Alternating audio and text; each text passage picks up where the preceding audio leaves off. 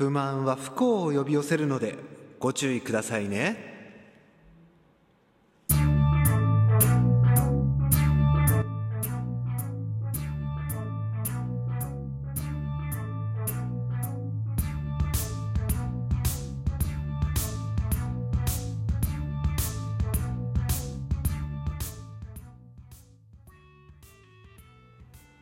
はい、ビュートです。どうぞよろしくお願いいたします。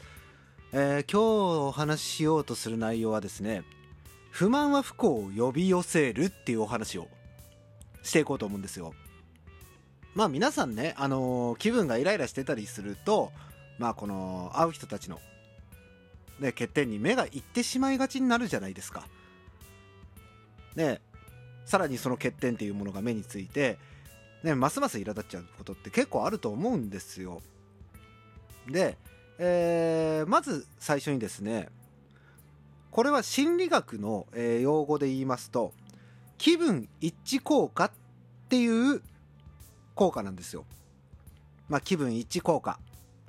でこれどういうことかと言いますと、えー無意識のうちに自分の気分と一致した情報を集めようとするっていうそういう傾向が人間にはあるんですよ。まあもっと簡単に言いますと気分がいい時は物事プラスの面見えます。ね気分が悪い時にマイナスの面が見えますってそういう、えー心理効果が人間にはあるんですよね。えーまあ例えばですね、えー今友人や同僚、まあ、家族とかに対してでもいいんですけど悪い面に気がつくなーって思った時に自分がネガティブになっているっていう証拠なんですよ。逆に、あのーそういう関わってる人たちのねいい面が感じ取れるようになっているとこれポジティブになってるっていう証拠になるんですね。まあそういった意味では、まあ、他人の評価、ね、他人に下す評価っていうものに対してそれで今の自分の気分だったりとかね、幸福感を測るためのパロメーターになるってことなんですよ。ね、結構多いですよねこのなんか人の欠点ばっかり上げてる人とか逆に人のねいい面をすごい拾い上げる人とかまあたくさんねいろんな人がいるからまあそれはね自分たちの生き方としてどういう生き方をしてもいいとは思うんですよ。ただどうせだったらなんか幸せな生き方したいじゃないですか。ね、自分たちが幸せになれるような方向で物事を持っていきたいじゃないですか。なので、えー物事をポジティブに考えていきましょうっていうお話なんですよ。まあ決してネガティブ意識が悪いというわけではないんですけども、えー自分の幸福感っていうものを上げていくのであればネガティブに物事を考えていった時に、えー幸福にはなりづらいです。あのー、100%まではいかないと思いますけども本当90何パーセントぐらいの確率で幸せになることってできないと思いますんでだったらより生産的に物事考えてどんどんどんどんね自分が幸せになってった方がいいじゃないですか。っていうのでこの気分一致効果っていうものが人間には働いてるよっていうことを覚えておいてください、ね、気分がいい時は物事のプラスの面が見える。ね、気分が悪い時には物事のマイナスの面が見えるっていうこういう効果が人間には働くんだよっていうことをね覚えておいていただきたいんですよ。でこれに関しての、えーまあ何でしょうね。この幸福感っていうものに関しての研究もねもちろんされていてでカナダの心理学者でですねマーレーって方がいるんですよ。マーレーさん。はい。でこの方って何した方かって言われると、えー他者の評価と幸福度に関する興味深い調査っていうものをやった人なんですよね。まあ具体的にお話をしていきますと、えー82組のカップルを対象に自分とそのパートナーに点数をつけると何点になるんですかっていう質問をしたんですよ。ね、自分とその関わってるねパートナーに対しての点数これをつけてくださいっていうね調査をしたんですよ。でまあもちろんね自分よりもパートナーの方に高い点数をつけた人自分の方に高い点数をつけた人まあこういうふうに分かれるわけじゃないですか。ね全く同じっていうんだったらそれはバランス取れててまあいいとは思うんですけどあのまあどちらかに大体数字がね大きく振られるわけですよでここでのね興味深い調査結果っていうのがパートナーの方に高い点をつけた人は今の自分に幸福感を感じやすいっていう調査結果が出たんですねこれなかなか面白い結果ですよね。自分よりもパートナーの方に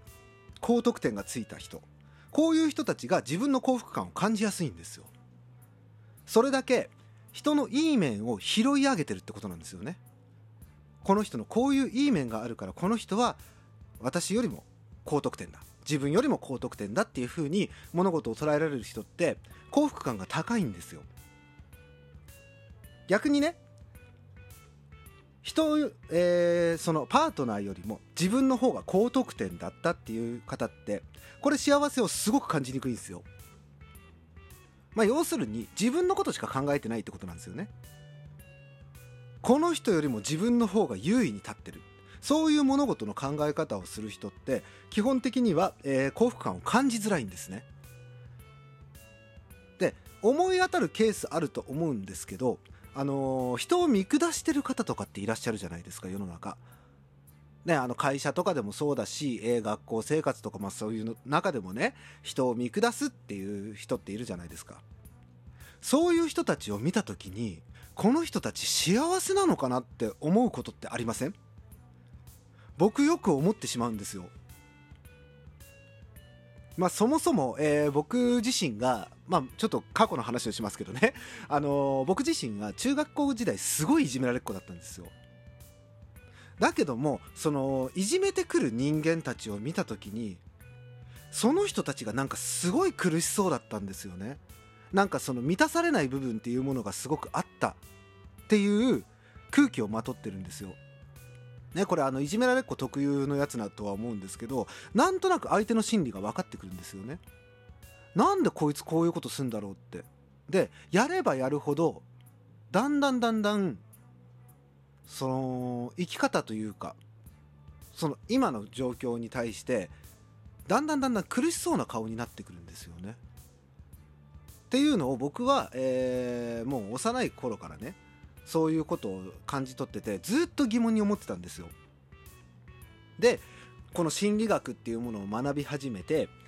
この気分一致効果これを学んだ時にですねあそういうことかって思ったんですよ。だ結局自分が誰かを見下しているということで、えー、そういう人たちからの信用っていうものがやっぱなくなるんですよ。でもうやり始めてしまったから乗りかかった船じゃないですけどもそのやってしまっているからさらに加速していく。ね、自分を表現するためにその何でしょうね自分の確証バイアスといいますか自分が間違ったことしてないというか、まあ、承認欲求といいますか、まあ、そういうもので、えー、自分を認めてもらいたいっていう気持ちが変な空回りをし始めるんですよね。でより強烈により強烈にって進んでいった先で結局今自分がやってることに何の意味もないっていうことに気づいてしまうんですよ。でそうなってくると自己肯定感って爆下がりするので自分の命を絶ったりするんですよねいじめられっ子とかでも、ね、これが一番怖い状態なので、あのー、本当に物事をネガティブに進めていかないっていうのはすごい大切なことなんですよこれでまあ欲を言えば相手のいい面を見れるようになっていくといいですよね。この人ってこういう素晴らしいところがあるんだよって。でそういうふうに認められるっていうことは自分と比較対象して、えー、その比較対象がまあ自分になるわけじゃないですか。自分よりもこの人はこういうところが優れてるって。じゃあそこに対して自分はどういうふうな行動を起こしていけばこの人に追いつけるんだろうとか。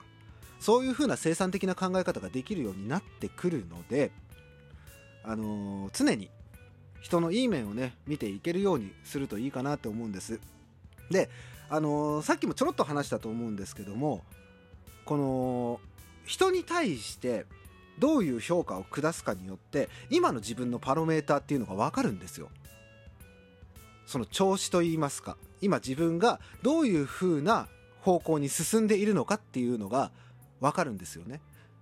ら僕もあるんですよ。あの人の悪い面がすごい目立って見えてしまうとかそういう時もあるんですけどもそういう時ってあこのまま行くとやばいなっていうのでブレーキかけられるんですよねこれを知ってるから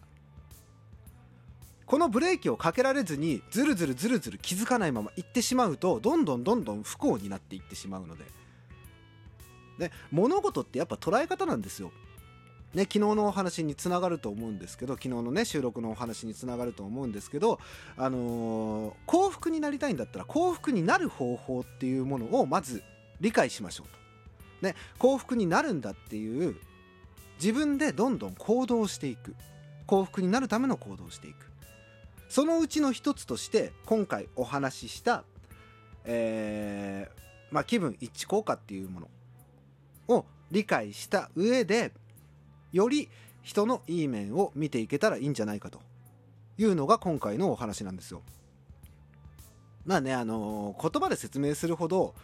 簡単ではないんですけどね、これって。人のいい面を見るっていうのもなかなか癖づいていかないとできないことなので、ただ、あのー、ネガティブに捉え始めたら、もうネガティブで行くしかなくなるので、そこでどこかのタイミングでも気づけなかったら、ずっとそのままずるずるいきますんでこれだけは本当ご注意くださいということで今回のお話はここまでにしたいと思います、えー、ラジオトークのフォローねあとコメントとかねリアクションよろしくお願いいたしますまあ、ツイッターの方でもね、つながっていただけると嬉しいなと思っておりますので、どうぞよろしくお願いいたします。ということで、ビュートでした。バイバイ